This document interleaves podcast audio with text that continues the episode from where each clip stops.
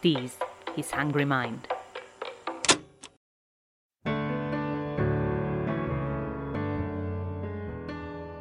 Oh, ci siamo! È il periodo dell'anno dove i ristoranti sono fully booked, dove beni di qualsiasi tipo o misura mutano in cuori dalla forma più o meno riuscita. È il periodo dell'anno dove... Oh, ok, finiamola qui con sta manfrina perché c'è un limite a tutto. Ma vi pare che si può lavorare così? No, via, dai! Perché per chi di voi is living under a rock, per coloro che non se ne fossero accorti, c'è Hungry Mind a salvarvi da un tragico incidente diplomatico with your other significant one, con la vostra dolce metà. Perché domani, preparatevi, sì, è San Valentino. Oh no! Al caro Bo, dal suo ammiratore segreto. Oddio, no! Non ci possiamo far prendere dal panico. Signore e signori, non facciamoci prendere dal panico. Niente panico, niente panico. Ok, panico. No, stiamo tutti molto, molto calmi. Intanto iniziamo come il nostro solito. Hey there, benvenuti to another episode of Hungry Mind. Questa settimana non possiamo che parlare di San Valentino. Ma se pensate che parlare dell'origine di San Valentino, o meglio, da dove venga questa festa, sia tutto petali di rose e canzoni sdolcinate, beh, siete nel posto sbagliato. Perché sarà più come un misto tra un episodio di Stranger Things, senza mostri però, e Il Trono di Spade. E sì, scene a luci rosse incluse. Insomma, un qualcosa di piuttosto bizzarro. Quello che è sicuro è che non ha sempre avuto la stessa connotazione romantica che ha al giorno d'oggi. Anzi, vi dirò di più. In alcuni paesi potrebbe mettervi in guai molto, molto seri. Sto parlando di finire in galera. Che vi piaccia o meno, arriva ogni anno ed è il giorno in cui la nostra vita amorosa viene messa on display, in mostra. E infatti una ricerca Ipsos del duemilaventidue condotta in ventotto paesi ha trovato che il cinquantacinque per cento dei partecipanti pianifica di celebrare l'occasione con il loro partner. E con l'avvicinarsi di questa data ci sono delle aspettative, se non convenzioni, rese piuttosto estreme, direi, da films, influencers moderni, celebrità più o meno famose, che mettono alcuni di noi comuni mortali in uno stato d'ansia da prestazione. Perché nel caso non venissero rispettate o Dio non voglia qualcuno se ne dimentichi completamente, beh, quel qualcuno potrebbe passare una notte o due sul divano. Perché siamo onesti, siamo sempre in bilico tra romanticismo e disastro. E questo è per il mio adorabile papino in onore di questa festa speciale. Festa speciale? E adesso che cavolo mi sono dimenticato? Calma, niente panico. E la festa del bacon? No, parlo a vanvera. Uh, comincia a spazientirsi, tira a indovinare. Buon San Valentino! Oh, grazie, caro. Uh-huh. Scommetto che hai un sacco di cose in programma, eh, papà? Uh, una mezza specie. Nessuno fa cose spropositate per San Valentino.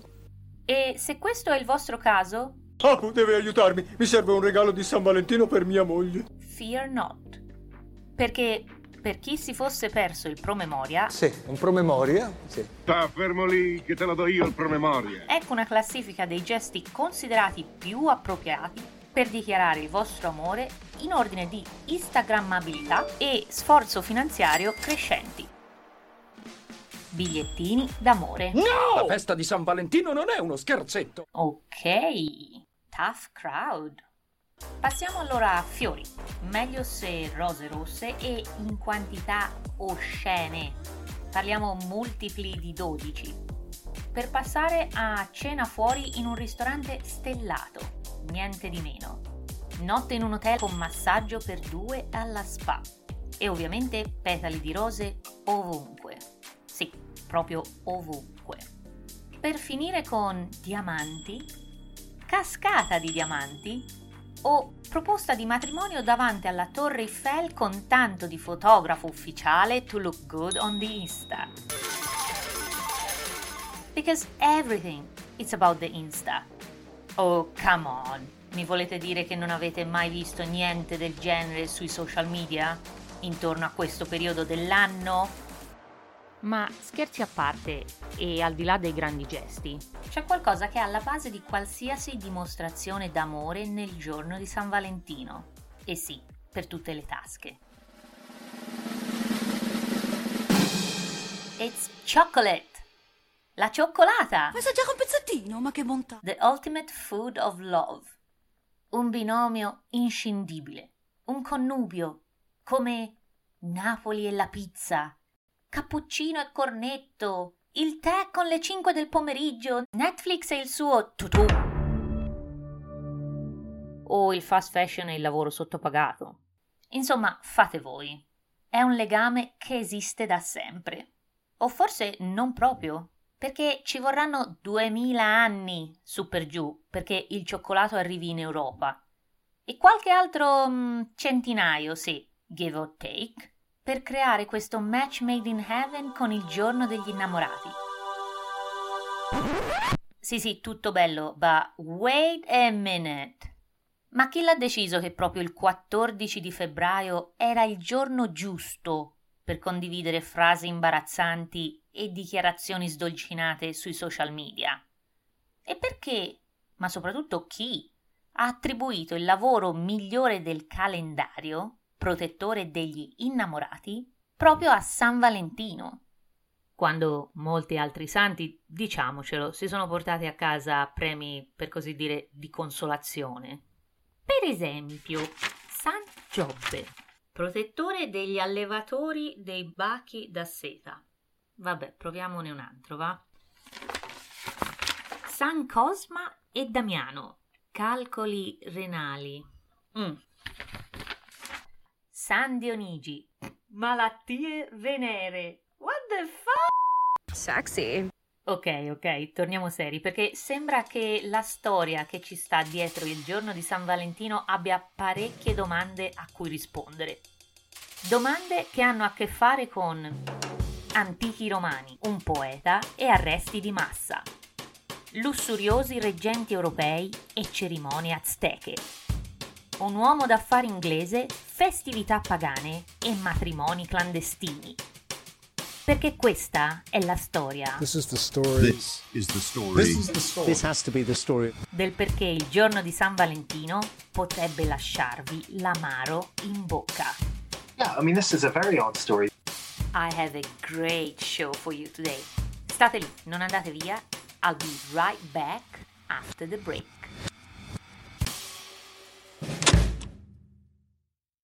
Hey, listener, psst, ascoltatore, sì, sto dicendo a te, come on, ho uno show da mandare avanti. Se ti sta piacendo Hungry Mind, that's great. E se sei affamato for more stories, alla fine di questo episodio trovi il trailer della prossima storia, subito dopo i credits. Trust me, you don't wanna miss it, non te lo vuoi perdere. And now, go back to the show, go, vai, vai, vai, vai. Chapter one. Paese che vai, usanze che trovi. Prima domanda: come può una festa sinonimo di amore e romanticismo essere nata da brutalità e dissolutezza? Eh, eh siamo qui apposta. Perché la festa più romantica dell'anno ha un passato um, discutibile, per così dire. Per citare Tolkien, l'autore del Signore degli Anelli, la storia diventa leggenda. La leggenda diventa mito. Partiamo dal nome.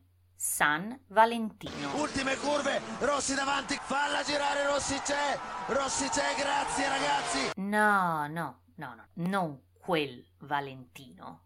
E comunque, che ha fatto di così speciale questo San Valentino, un lontano quattordici febbraio di molti secoli fa, per aggiudicarsi il titolo di protettore degli innamorati?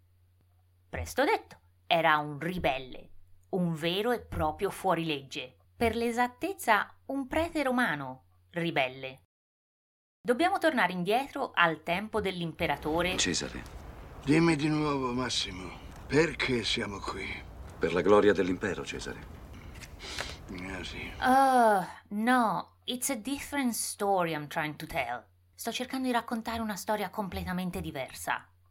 Eravamo rimasti all'imperatore Claudio secondo, tardo terzo secolo dopo Cristo. Non so neanche chi è. Ora, per chi se lo fosse perso, l'impero romano aveva un che di guerrafondaio. Insomma, in poche parole, si divertiva a conquistare popoli a destra e a manca ed assorbire i loro territori. Così facendo si era fatto non pochi nemici. Per questo ogni imperatore vuole avere the most badass army.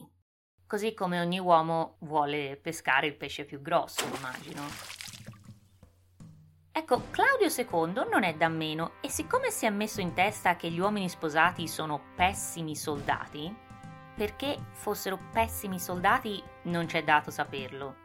Nostalgia della famiglia, preoccupazione di lasciare figli orfani, di rimetterci la pelle. Una scuola di pensiero ritiene che fosse perché gli uomini appena sposati potevano esimersi dal servizio militare. Insomma, comunque, qualsiasi fosse la ragione esatta, il Claudio secondo emette un decreto imperiale che dichiara il matrimonio illegale per tutti i militari. Ora, c'è da dire che non è che Claudio secondo si diverta a distruggere la vita dei suoi soldati, come Elon Musk con i dipendenti di Twitter dopo il suo takeover nel duemilaventidue. This is Elon Musk. Who? Ouch. No, Claudio secondo, da buon imperatore, era preoccupato per l'impero. Perché all'epoca c'era un'invasione di Goti verso Roma e quindi l'impero aveva bisogno di ogni singolo soldato disponibile da mandare in battaglia.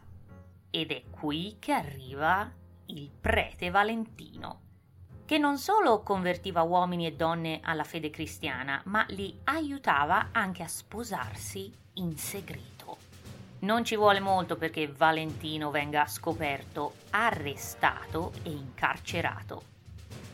Qui è dove i fatti si mescolano con la leggenda per creare il mito, come detto, perché durante l'arresto il suo carceriere porta davanti a Valentino una delle sue figlie, non vedente, come racconta la leggenda. Il prete posa le sue mani sulla testa della ragazza che guarisce immediatamente dalla cecità. Si racconta anche che prima della sua esecuzione a morte, questo martire per la fede, che nel frattempo si era innamorato della figlia del carceriere, le lasci un bigliettino d'amore firmato da lui con la scritta «Il tuo Valentino».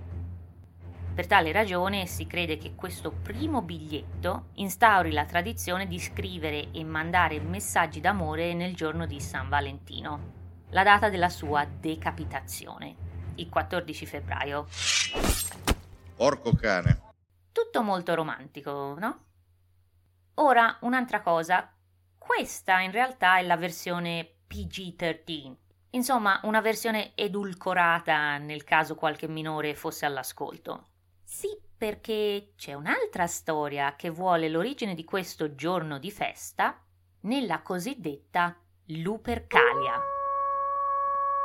Una festività pagana celebrata da quegli stessi romani ogni anno il quindici di febbraio, e questo molto prima degli eventi di San Valentino. And when in Rome, do as the Romans do. E come detto, paese che vai, usanze che trovi. Sì, perché a differenza della moderna festa di San Valentino, la festa celebrata da quegli antichi romani non ha nulla da invidiare ad un qualsiasi episodio di Game of Thrones. Era contraddistinta da violenza, atti sanguinari con un contorno di animali sacrificati, rapporti sessuali casuali, e questo è solo la superficie della Lupercalia. Penso la chiuderò qui perché il resto della storia ha a che fare con uomini nudi che corrono per le strade di Roma portandosi dietro interiora sanguinolenti. Se siete interessati, history punto com va molto più nei dettagli di quanto abbia fatto io. Ma C'è un punto molto importante comunque di questa storia. Tutto questo ambaradan era fatto per scacciare spiriti maligni e infertilità. Infatti le donne mettevano il loro nome in delle urne perché gli uomini pescassero a caso una compagna per la durata della festività. E sembra che in molti casi queste coppie decidessero di rimanere insieme per un anno, fino alla Lupercalia successiva. Ma sembra anche che molti si innamorassero e si unissero in matrimonio. Vedi che allora un po' di romanticismo c'era? Ora, che c'entra questa festa pagana con il nostro San Valentino? Beh, c'entra, perché al di là che un prete di nome Valentino possa essere realmente esistito, la decisione della Chiesa di celebrarlo, dargli spazio nel calendario e nella storia della Chiesa, potrebbe essere dovuto proprio al fatto di voler um, clean up, cancellare l'origine pagana di tali celebrazioni e rimpiazzarla con qualcosa di più appropriato, cosa che infatti accade a Sandpoint nel quinto secolo, dove il papa dell'epoca, Papa Gelasio, dichiara il quattordici febbraio il giorno in cui la Chiesa celebra il martirio di questo santo. Anche se è molto improbabile che volessero iniziare la tradizione di commemorare l'amore e la passione. E forse il colore rosso che contraddistingue la moderna festa di San Valentino deriva proprio da quello stretto legame con il simbolismo pagano della Lupercalia, dove il sangue degli animali sacrificati veniva considerato di buon auspicio e usato per imbrattare le donne di tutta Roma. Mm, direi come inizio siamo partiti con il botto. Allora vediamo come questa festa si diffonde quasi, ribadisco, quasi, ovunque, e come e perché proprio il cioccolato diventa il regalo per eccellenza a San Valentino.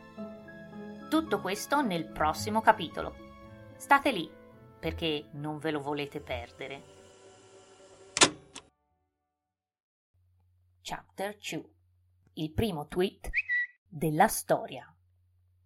A questo punto della nostra storia facciamo un fast forward, un salto in avanti, più precisamente nel quattordicesimo secolo. È passato molto tempo dalla decisione di rendere il giorno di San Valentino una celebrazione per rimpiazzare le follie di quei romani sporcaccioni. Come sappiamo, Roma caput mundi, ma la festa di San Valentino si sta, per così dire, diffondendo al di là dei territori romani. Ma come c'è arrivata in Inghilterra? Insomma, non c'erano i trends su TikTok per diffondere questa moda back then. Ah, ma non vi preoccupate, che anche allora c'erano i trendsetters. E in questo caso Geoffrey Chaucer è il Giovanotti, il Rovazzi, o una a caso delle Kardashian dell'epoca, per intenderci. Ah, è solo una piccola piccola nota a piedi pagina. Chaucer è un poeta. Solo così, tanto per dire, sono dettagli. Passato alla storia, bisogna dargli credito come il più famoso scrittore inglese del Medioevo, sicché a modo suo era uno che aveva la sua fan base. Ed è proprio colui che non solo associa l'amore romantico con San Valentino, ma diffonde questa idea su larga scala. Allora seguitemi, perché rischiamo di perderci e di prendere la tangente. Dicevo, cosa c'entra Geoffrey Chaucer? C'entra perché scrive un poema, L'assemblea dei volatili, per celebrare il matrimonio del re Riccardo secondo d'Inghilterra, appunto, e Anna di Boemia nel milletrecentottantadue, dopo solo, dico solo, cinque anni di negoziazioni tra i due regni. Alla faccia del romanticismo! Ma non c'è da sorprendersi se si considera che all'epoca i matrimoni erano visti come alleanze politiche più che un love match. Ed ecco che Chaucer, un po' per ridere, un po' perché ci doveva portare a casa il mensile, cattura tutto questo nel suo poema. Era un po', insomma, il novella duemila del gossip dell'epoca. Infatti questo è un poema scherzoso, irriverente, sull'idea dell'amore, e che mette un po' in ridicolo, diciamocelo, i cinque anni che ci sono voluti a stipulare quel matrimonio tra Riccardo e Anna. E infatti Nel suo poema ci sono diversi volatili che cercano di trovare la loro compagna perfetta. Un processo lungo e complesso quanto quello necessario a stipulare il contratto tra i due sovrani, contratto poi ufficializzato con il matrimonio. Ora, la storia di Chaucer in realtà si conclude diversamente. Spoiler alert ahead. Infatti i vari pennuti, non essendo riusciti a trovare un compagno o una compagna, decidono di rimandare il tutto all'anno successivo. Ma quello che ha attratto l'attenzione e ha contribuito a creare la festa più moderna di San Valentino sta tutto in una sola frase. E solo per dire, il poema è lungo centinaia di righe, ma è bastata una frase, e la frase incriminata legge così: il giorno di San Valentino, quando tutti i volatili scelgono il loro partner. And that's it. È bastata una frase, un tweet dell'epoca, to make it official. Ricordatevi quello che vi dicevo, Chaucer è l'equivalente di Kim Kardashian nel quattordicesimo secolo. E la gente, a partire dai suoi amici, poeti anche loro, seguono questa moda ed iniziano a usare la festa di San Valentino nelle loro composizioni romantiche, cementando la reputazione di San Valentino come patrono dell'amore romantico. L'idea di dedicare canzonette d'amore o brevi versi per corteggiare partners e oggetti del desiderio inizia a diffondersi e a diventare popolare al di fuori delle cerchie più altolocate. Più sforzo di quello che richieda oggi un match su Tinder o slide into someone's D Ms, if you ask me. Fast forward a metà dell'Ottocento ed ecco che l'usanza di scambiarsi fancy bigliettini d'amore è ormai un'abitudine consolidata in buona parte d'Europa. Ah, ecco fatto. Torna tutto. O almeno torna fino a qui. Perché ora possiamo tornare a parlare di cioccolata e di come si sia diffusa come regalo perfetto per celebrare l'amore a San Valentino. E non andiamo molto lontano, rimaniamo nell'Inghilterra vittoriana. Mi prendo una piccolissima pausa, il tempo di un caffè, e noi ci sentiamo nel prossimo capitolo. Chapter tre. Cacao a luci rosse. Come detto, fin qui abbiamo chiarito il perché di San Valentino, del quattordici febbraio e del proliferare di questi sdolcinati bigliettini di San Valentino. Ma resta ancora un'incognita: l'onnipresenza del cioccolato. San Valentino o no, sembra proprio che il cioccolato abbia una lunga storia come cibo dell'amore, dopo tutto. Spostiamoci in Messico.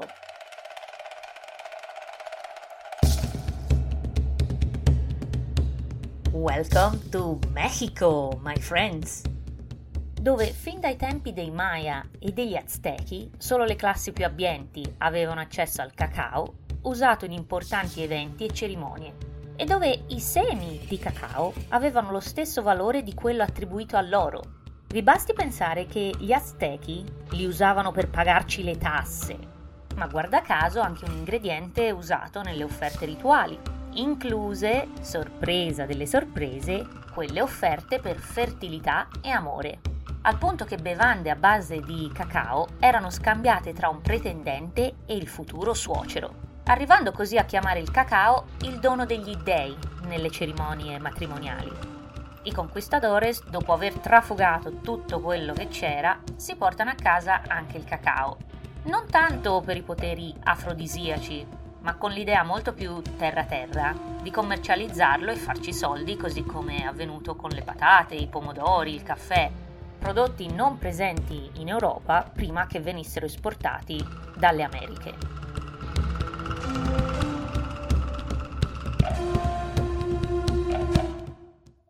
Come sempre, è l'offerta che crea la domanda, e per creare la domanda serve creare un bisogno. Benvenuti a Hungry Mind Marketing centouno.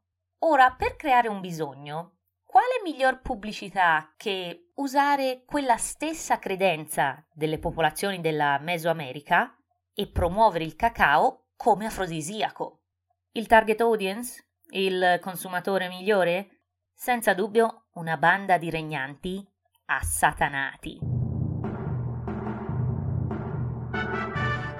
da Luigi quattordicesimo, quel disgraziato del Re Sole, a Carlo secondo, considerato troppo ossessionato con il sesso per governare l'Inghilterra, da Maria Antonietta a quella scostumata di Madame du Barry, tra lussi sfarzosi, sregolatezze sfrenate, amori e indecenze di ogni tipo. I sovrani di mezza Europa erano pronti a sborsare fortune per questo elisir d'amore. E dopo aver soddisfatto gli appetiti dei regnanti, arriva il turno del popolo. Un po' come nel Diavolo Veste Prada, con il destino di quel indimenticabile maglioncino ceruleo, che dalla ribalta delle passerelle arriva fino nei grandi magazzini. E poi il ceruleo è rapidamente comparso nelle collezioni di otto diversi stilisti. Dopodiché è arrivato poco a poco nei grandi magazzini e alla fine si è infiltrato in qualche tragico... A metà dell'Ottocento la popolarità del cacao aumenta e la middle class può permettersi questa bevanda, inconsapevole dell'aurea lasciva che solo un secolo prima la contraddistingueva. Ma ancora non abbiamo chiuso il cerchio. Quand'è che avviene la connessione tra cioccolato e San Valentino? Beh, per prima cosa serve inventarsi un prodotto più facilmente commerciabile, perché fino ad ora abbiamo parlato della classica cioccolata calda, che, ad essere onesti, non è la cosa più facile da trasportare, consumare o men che meno regalare. Ed è lì che qualcuno capisce l'opportunità e non se lo fa dire due volte. Perché siamo arrivati al punto. Chi diavolo ha inventato quest'idea del cioccolato a San Valentino? Ma eh, come spesso accade, qualcuno che voleva far soldi. E se questa visione della storia potrebbe sembrarvi piuttosto cinica, well, listen to the rest of it e giudicate voi. Siamo nel milleottocentoquarantasette e un cioccolatiere inglese si inventa la prima barretta di cioccolato. E tutti sono felici e contenti, se non fosse che Richard Cadbury, un cioccolatiere anche lui inglese, ha una visione di business per così dire molto più ampia, una produzione a larga scala.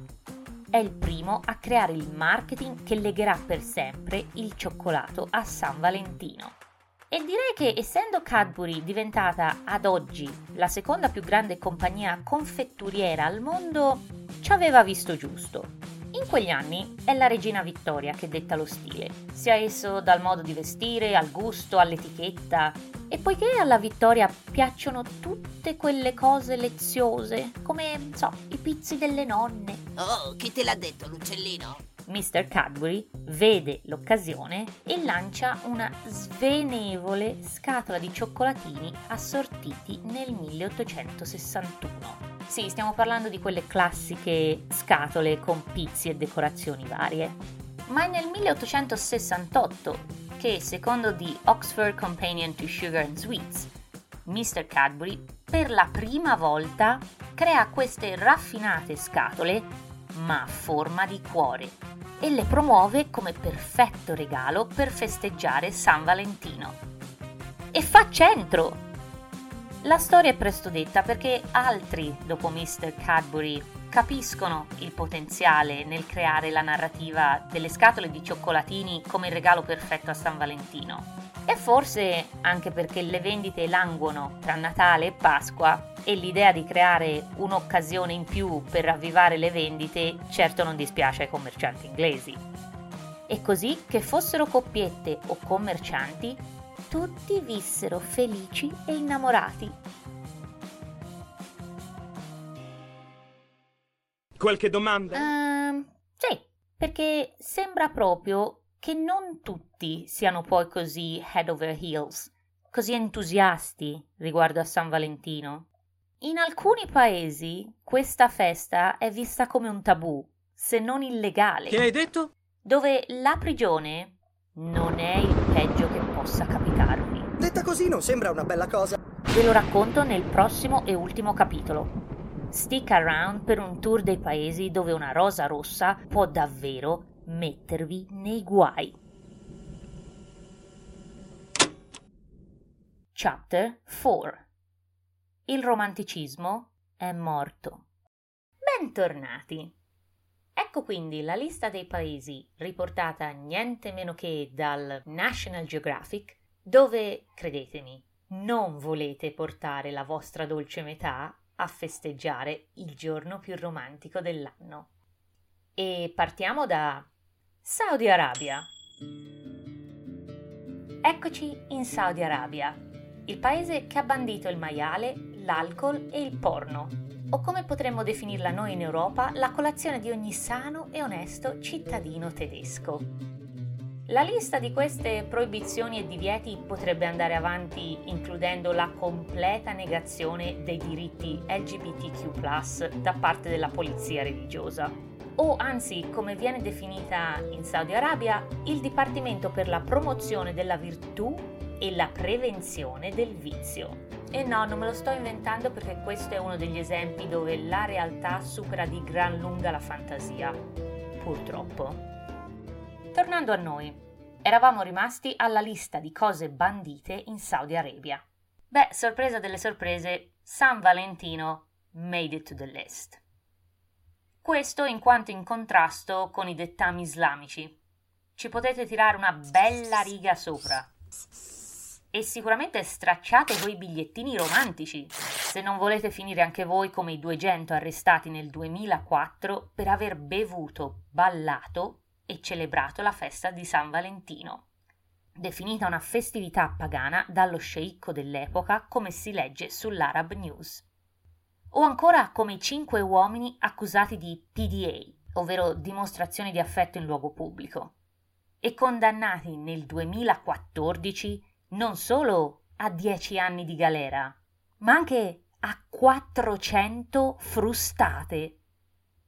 Ora, nel tentativo di aprire il paese ad interessi stranieri, alcune leggi sono state, per così dire, allentate, incluso rimuovere San Valentino dalla lista delle offese alla fede islamica nel duemilasedici. Ma io, fossi in voi, ci andrei molto cauta. E se per qualche strano motivo doveste passare il quattordici febbraio in Saudi, per pietà non chiamatelo San Valentino. Bene, siamo pronti per il prossimo. The next is Pakistan. Conosciuto come l'ex dell'India, il paese che ha divorziato dall'India, o meglio si è separato letteralmente, e adesso compagno di letto dell'Afghanistan. È una brutta storia, non abbiamo tempo, magari ne parliamo un'altra volta. Ok, siamo in Pakistan, dove la High Court, la nostra Corte di Cassazione, ha proclamato il divieto di esporre qualsiasi traccia o merchandising legato a San Valentino e di rimuovere ogni menzione dai media. Ma come ha dichiarato un fuorilegge al New York Times nel duemiladiciotto, la gente ha semplicemente trovato altri modi di festeggiare. Take this, Pakistan! And the next is Malaysia! Il paese che molti di noi faticherebbero a trovare su una cartina geografica e dove il cacciatore di teste era un lavoro come un altro fino al ventesimo secolo. Eccoci in Malesia dunque, paese diverso, ma stessa storia di Pakistan e Saudi Arabia, dove la fatua contro San Valentino persiste per via della sua origine cristiana. E vagliela spiegare che ormai i legami tra cristianesimo e la moderna festa degli innamorati sono, per così dire, molto più terreni che spirituali. Intanto vi basti pensare che nel tempo le punizioni si sono inasprite. Un incidente su tutti, avvenuto nel duemilaundici e descritto dalla B B C, racconta come le autorità abbiano preso di mira le coppiette non sposate, arrestando decine di persone, incluso adolescenti, incidente che ha minato la visione del paese come uno stato progressista e moderato. Ed ultimo nella lista dei paesi che potrebbero mettervi nei guai per colpa di San Valentino, rullo di tamburi please, Iran.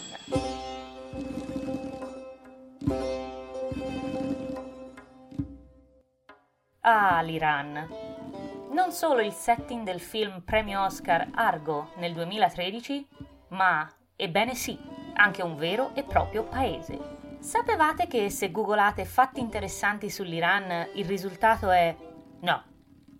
Considerando la storia del paese dalla rivoluzione degli anni settanta dell'Ayatollah Khomeini per arrivare alle proteste per i diritti delle donne nel duemilaventidue, ecco, direi che non c'è da sorprendersi se una celebrazione come San Valentino sia stata messa al bando.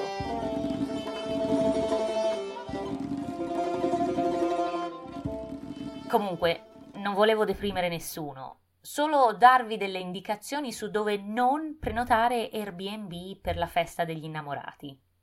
Prima di chiudere, alcune precisazioni su questo episodio sono d'ordine. Numero uno. La scienza moderna ha trovato minimi riscontri, mi dispiace, sul fatto che la cioccolata abbia proprietà afrodisiache. Mi spiace. L'unica cosa riscontrata è una modesta quantità di caffeina che è di per sé un eccitante. Detto questo, nessuno vi vieta di infischiarvene e consumare cioccolato come più vi pare lecito. Numero due. Sebbene una celebrazione per così dire minore, sappiate che secondo Forbes solo nel duemilaventidue gli americani alone hanno speso qualcosa come ventiquattro miliardi di dollari. Alla faccia dei cioccolatini e delle rose rosse, ragazzi. Business Leader nel Regno Unito riporta che i sudditi della compianta regina abbiano speso ben centocinquantacinque milioni di sterline. Niente a confronto delle follie che spendiamo a Natale, che non vi dico per non farvi prendere un infarto, ma anche così, voglio dire, mica male. E chi lo sapeva che una festa originata dalla dissolutezza degli antichi romani sarebbe arrivata così lontano? E direi che per oggi la chiudiamo qui. Noi ci sentiamo la prossima settimana e nel mentre, mi raccomando, share the love everyone. Future reference? This was Hungry Mind. Ah, bello! Se vi è piaciuto questo episodio, bene! Ci sono molti modi in cui potete supportare lo show. Grazie per voler lasciare una rating o una review. E perché no, condividere questo episodio con un amico. It does make a difference. Perché aiuta altri ascoltatori a trovare Hungry Mind, ma anche a produrre e condividere altre storie per tutte le menti affamate là fuori. Ah, e ricordatevi di subscribe, così da non perdervi i prossimi episodi. Ci sei su Instagram? Trovate Hungry Mind su Instagram at This is Hungry Mind, con contenuti esclusivi sulla storia della settimana. Ah, bene! Hungry Mind è scritto, prodotto e presentato da me, Gia Gianni. E ricordate che Hungry Mind consumes content responsibly. Don't you forget it. Ma prima di chiudere, godetevi il trailer del prossimo episodio. Ci sono tre simple letters che dobbiamo discutere. N F T, Non Fungible Token. Ok, that's it. Chiaro, no? Direi che per oggi la chiudiamo qui. Ma anche no, ma non è chiaro per niente. E quello che mi annoia quando cerco informazioni online sono i media che si aspettano che la gente capisca termini come blockchain, cryptocurrency, crypto wallet, Ethereum, mining, the merge. O sorbirsi l'ennesima storia di come qualche ragazzino sperduto nel mezzo dell'America sia diventato un miliardario overnight, dal giorno alla notte, investendo in una oscura valuta connessa ad un cane che è diventata più hot dei bitcoin. Eppure è molto semplice, stai ben attento, eh? Perché sì, this is a tech revolution. E questa rivoluzione tecnologica ha a che fare con la psicologia umana e il cambiamento climatico, il futuro dell'arte e delle istituzioni bancarie come le conosciamo oggi, enormi servers che calcolano numeri senza posa e criptovalute. Perché questa è la storia. This is the story. This is the story. This is the story. This has to be the story. Del perché nessuno dovrebbe ignorare il web tre punto zero. Yeah, I mean this is a very odd story.